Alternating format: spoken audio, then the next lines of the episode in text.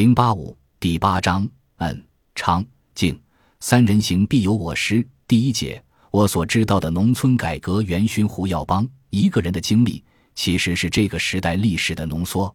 小时候还是没有上学的时候，父亲便教育我要懂得感恩，天地国亲师都要崇敬。稍长，我体味到天时与地利外，决定人命运的离不开国家领导人、亲人与老师。随着时间的洗礼，胡耀邦、母亲范静怡，还有父亲、母亲与妻子，像天幕上的星星，日显明亮。我的价值实现、运气全是这个时代的赐予。我先后四次见过胡耀邦同志，这多是发生在农村改革初期的事情。